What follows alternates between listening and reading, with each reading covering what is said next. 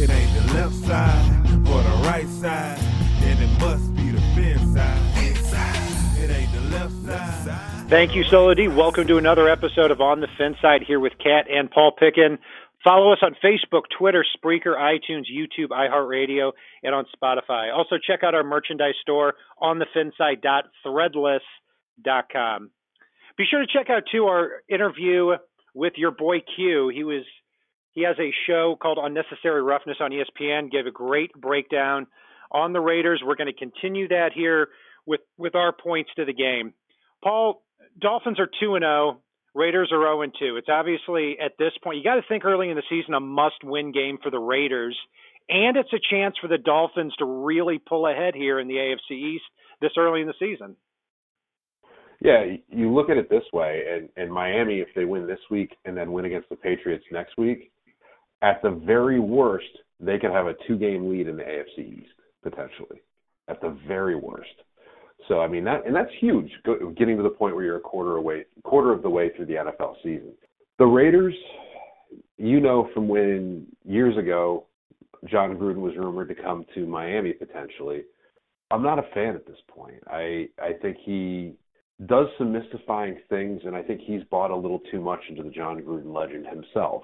I, I thought that when he was with Tampa, and I've really seen it thus far out in, out in Oakland while he's renting a spot there, or L.A. or you know Vegas, whichever location they decide to claim this week. But it, it's it's very much my biggest worry in this game is that this is going to be a trap game for the Dolphins. The Raiders aren't doing a lot well.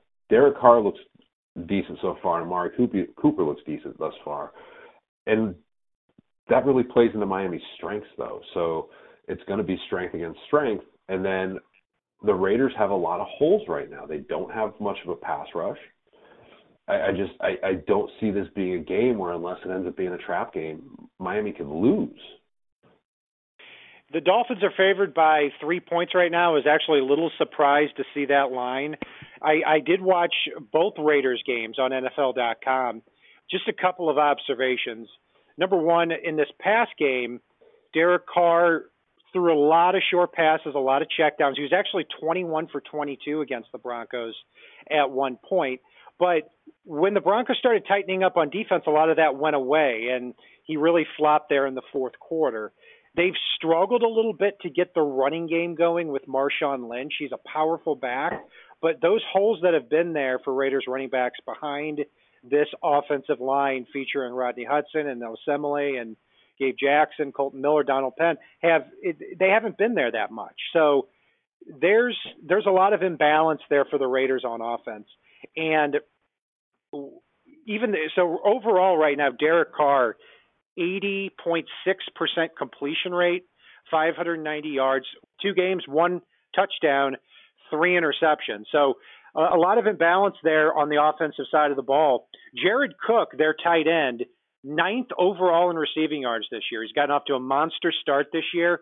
And Jared Cook had eight catches for over 120 yards against the Dolphins last year. But I also think the Dolphins are going to be able to cover tight ends a lot better this year, too.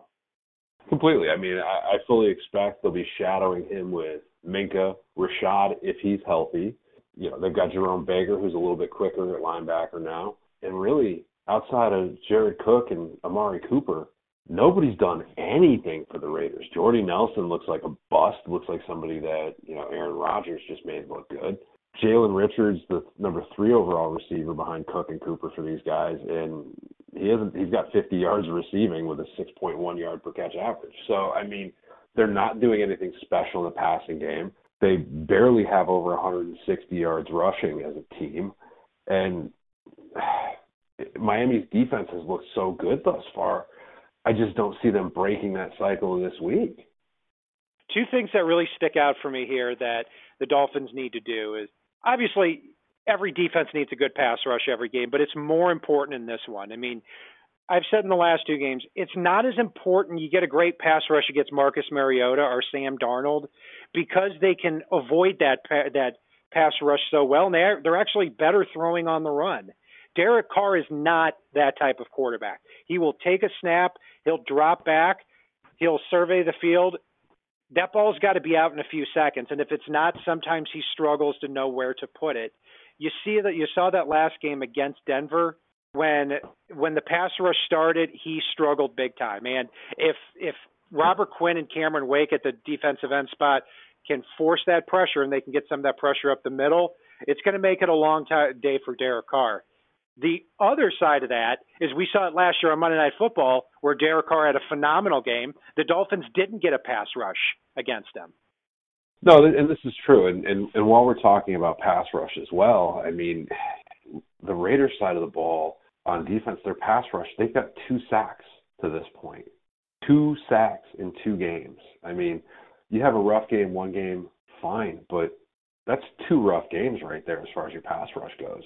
And their leading tackler on defense has as many tackles as Kiko had in one game.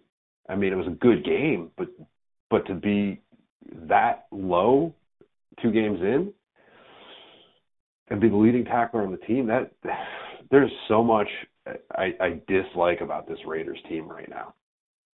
Yeah, and in terms of run defense, even though there's a lot of promise with the rookies against opposing running backs this year in two games, 5.76 yards a carry. And this is a game I think Kenyan Drake is really due to break out and have over 100 yards rushing in this. So it's going to be hot in Miami, and if they can balance that running game, I, I think that they're, they're going to keep the Raiders on their toes a lot. And if you want to look at how winded the Raiders can get defensively, look at Bruce Irvin and Arden Key on the, the last two drives of the Raiders Broncos game on NFL.com if you can, because uh, they were winded and there was no pass rush. That's why Case Keenum put together two back to back drives to end up winning that game. So you've got Kenyan Drake on that. Another part, too, is I talked about Rashaan Melvin in our other Uh, broadcast. Former Dolphin, he was on their the Dolphins practice squad 2014, and in 2016 he almost made the team. Went on to the Colts and the Raiders, and now he's the top cornerback for the Raiders. Has turned into a good player. I think the Dolphins need to avoid him at all costs. So you've got you've got Rashaan Melvin, and then you've got Gareon Conley on the other side. Pretty good players, pretty up and coming players too. The ones you got to pick on in this one are Leon Hall, the third cornerback, who's 58, and the safeties, Karl Joseph and Erik Harris. And there's another guy that I'm not quite remembering off the top of my head, but not a lot of speed there. So I think if you avoid Gareon Conley and Rashaan Melvin with and you spread the field out and you use that speed of receiver, I think the Dolphins are going to have success through the air too. They really could. I mean, this is not a Raiders team that looks like they can force turnovers. They've got one apiece on fumbles and interceptions at this point. They're not going to to pressure Tannehill, so he should have time. And and really, it, it's it's kind of comical as you were talking. All I could think about was, you know, you've got Arden Key on the front, you, you've got Bruce Irvin at the second level, and then at the third level, you know, you've got Gareon Conley, and not a whole lot else other than Rashaan Melvin, obviously. So you've got one, one, two as far as special players. There's 11 guys out there, and they're throwing out a defense that would be good if you were playing NFL blitz and only had you know one, one, two. But you can't do that in the NFL. You're not going four on four. You're going 11 on 11, and they haven't even seen a back like Kenyan Drake yet or Frank Gore.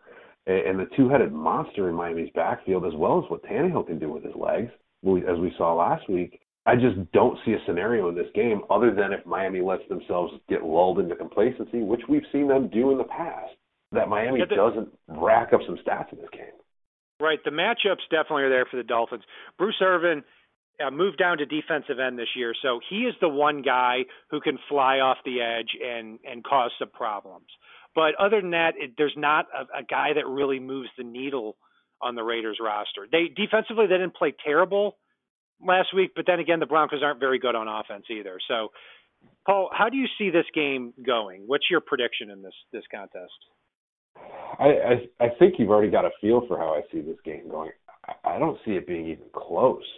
They've got I think three touchdowns on offense, and they've only been in position to kick I think three or four field goals at this point this is not a Raiders team that can put up a lot of points, and, and Gase has started to show that he's not afraid to let up, to to keep on the gas finally this year because he's calling fun plays that he wants to get into. I see this unless Miami lets themselves get lulled to sleep. I see this being probably like a 30 to 10 game, and that's with the Raiders getting a garbage time touchdown. I the only way I can see the Raiders winning this is if they protect Derek Carr very well. If they do that, I think they've got just as good of a chance to beat the Dolphins as the Dolphins do to beat the Raiders. But I don't see that happening either. The Dolphins defensive line has been on fire, and I think they're going to keep rotating that those defensive linemen in the Miami Heat. And I think they're going to get a lot of pass rush in the second half. I also see the Dolphins winning this convincingly. I'm going to go with 31 to 17 Dolphins. So, not to count our chickens before they hatch, but if the Dolphins go 3 and 0 next week against New England, this is going to be the biggest game for the Dolphins in a decade, maybe even more. And I don't think that's an over exaggeration. And say that they beat the Raiders, they go to 3 and 0, and then they beat the Patriots to go to 4 and 0. Getting ahead of myself, the rest of the season, you still have the Bills twice, the Jets, the Giants, the Redskins, the Texans and the Colts. So you could be you could be 3 and 0 and if you beat the Patriots, you're 4 and 0, and now you've got 7 games that you should win the rest of the way. It would be a magical start beginning of the, to the beginning of the season for the Dolphins here. Completely, and and, really, I, I'm with you there. It's hard not to get lulled into that trap game ourselves here. I know one thing that we'll be talking about a lot next week, but I just want to get your thoughts here. I know as soon as word broke that the Browns were looking to trade Josh Gordon, I know I was in a bar full of Dolphin fans Saturday night, and, and pretty much everyone I talked to was like, Jesus, he's going to go to the Patriots for absolutely nothing. And then, sure enough, word broke. He went to the Patriots for absolutely nothing. What are your thoughts there? Because I'm just disgusted. Yeah, I mean, it's definitely good for the Patriots. It can't be bad. I mean, fifth or sixth round, conditional fifth round pick. Yeah, but you know, one thing to keep in mind too is Josh Gordon has played what seven games in the last three years. I don't think he's quite the smashing superstar that he was several years ago when he played like 14 games and had 14, 1500 yard receiving.